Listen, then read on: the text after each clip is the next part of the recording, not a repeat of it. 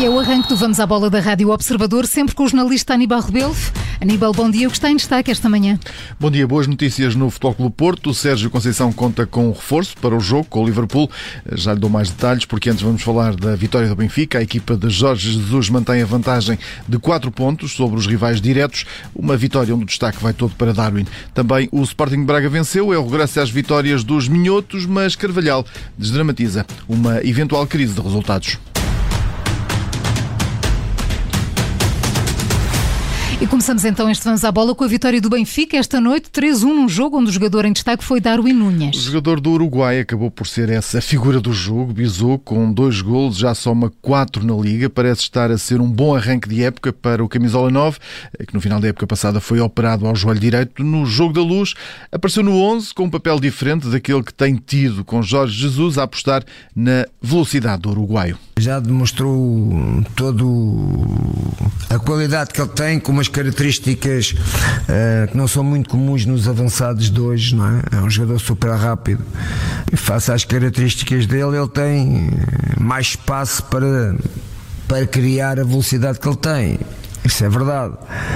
Uh, também está a se adaptar um pouco a esta posição, apesar de ele adorar jogar aberto. É? Ele é um jogador que gosta muito de jogar aberto, de fora para dentro, com bola ou sem bola. Portanto, estamos também. É isso que eu tenho que fazer, não é? ir à procura das características dos jogadores, enquadrar-me com, com as características que eles têm individuais. Jorge Jesus na análise ao jogador que foi destaque neste encontro na luz ao marcar dois dos três golos que deram a vitória aos encarnados. O terceiro golo foi marcado por Weigl. E um jogo onde Jesus destacou a primeira parte. Considerou que foi nos primeiros 45 minutos do encontro que a equipa esteve melhor. O treinador do Benfica não quis falar em equipa dominadora, mas lá foi dizendo que conseguiu controlar o Boa Vista que ainda assustou quando empatou. Depois de estarmos a ganhar 3-1 Uh, no período que poderia ser mais fácil para o Benfica, porque tinha vantagem 3 a 1. A equipa continua a, dividir o jogo com, com o Boa Vista. Uh, mas na primeira parte foi uma equipa muito forte. O Benfica fez uma primeira parte com, com muita qualidade, uh, não só ofensivamente, como também defensivamente. O gol do Boa Vista é um grande gol, é? portanto, é um mérito muito grande do jogador. Uh, mas o Benfica teve sempre uh, muito bem, mas uh, em tudo o que fizemos nestes 95 minutos, a primeira parte para mim foi muito melhor que os últimos 50 minutos.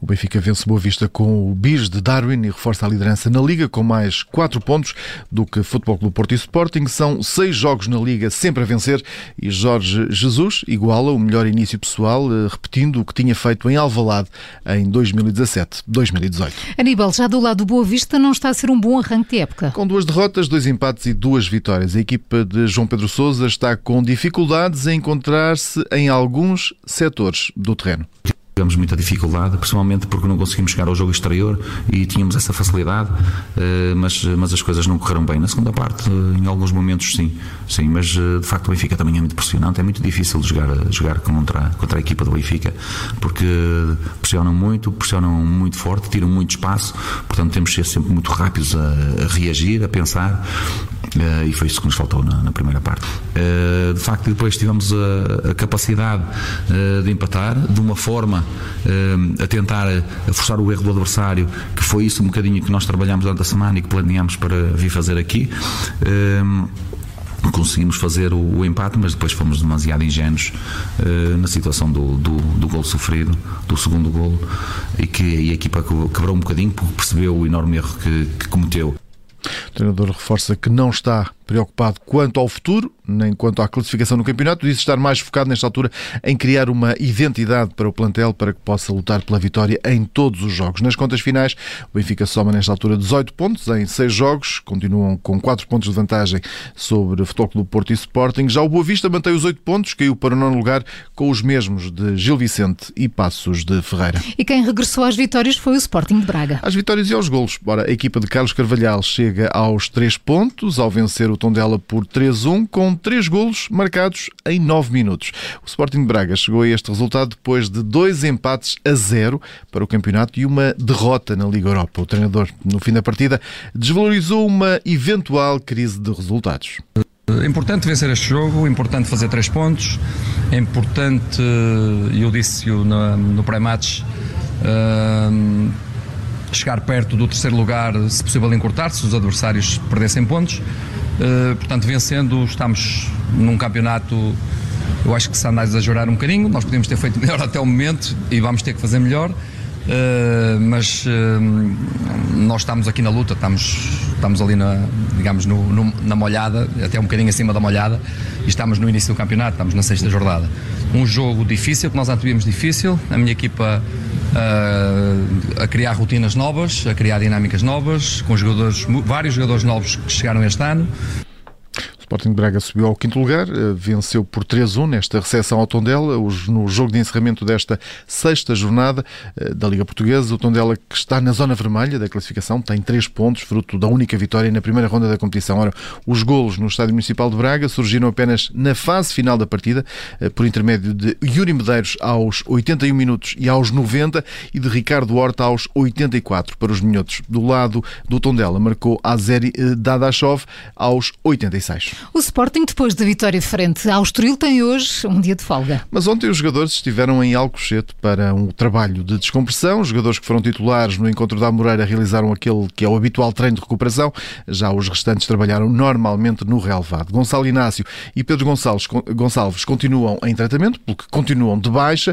Uh, Rubén Amorim chamou a esta sessão vários jovens da formação. O plantel goza hoje este dia de folga. Regressa depois amanhã aos treinos a partir das 10 da manhã na Academia. E nas modalidades, o basquetebol do Sporting venceu o troféu Stromp. No jogo de apresentação da equipa de basquetebol aos sócios, o Sporting conseguiu ficar com o troféu em casa, bateu o Lusitânia por 73-71, num jogo onde a equipa de Luís Magalhães teve bastantes dificuldades, com uma exibição que se pode justificar, ora, pela falta de entrosamento num plantel que conta com oito novos reforços. Eh, o Lusitânia vencia já no derradeiro minuto, mas depois ali um triplo de Mika Downs, a dois segundos do fim, acabou por definir o vencedor e a taça essa acabou por ficar em Alvalade. E Aníbal Rebelo, no Futebol Clube do Porto, há uma renovação à vista. A de Fábio Vieira, o jogador que ontem falámos aqui, esteve em destaque no jogo com o Moreirense. Ora, parece estar a convencer Sérgio Conceição, está por isso a dar-lhe o treinador mais oportunidades, surgiu por isso na titularidade frente ao Moreirense, eh, e o jogador está agora no último ano de contrato com os Dragões e pode sair a, custos, a custo zero. Ora, caso a SAD, liderada por Pinto da Costa, não renove uh, o contrato com o jogador. Segundo o avanço do recorde, o foco dos Dragões está mesmo na, na renovação deste escardinho de 21 anos, Fábio Vieira deverá também passar a integrar a carteira de jogadores de Jorge Mendes no universo Gestifute. E continuamos no Futebol Clube do Porto, isto porque há boas notícias para Sérgio Conceição. Tudo porque Pep deverá estar apto para o jogo com o Liverpool. É o próximo jogo da Liga dos Campeões. O edema muscular na perna esquerda que o Central sofreu em Madrid, frente ao Atlético, impediu o Pep de ir a jogo com o Moreirense. Ainda é possível que venha a estar apto para jogar com o Gil Vicente em Barcelos na próxima sexta-feira. Aí a decisão será mesmo de Sérgio Conceição, mas certo, certo é que esteja apto para o jogo dessa segunda jornada da Champions, de hoje a oito dias, frente aos ingleses do Liverpool, eh, no estádio do Dragão. Uma excelente notícia para Sérgio Conceição, que nesse jogo com o Liverpool não vai poder contar com Mbemba, porque o central foi expulso em Madrid, vai por isso cumprir castigo, e o Futebol Clube Porto deve avançar frente aos ingleses com esta dupla de centrais, Pep e Marcano vão ser eles que vão estar no eixo do setor defensivo. O jornalista da Rádio Observador, Aníbal Rebelo, vamos à bola das manhãs 360. Aníbal, até amanhã às 7h30. Até amanhã.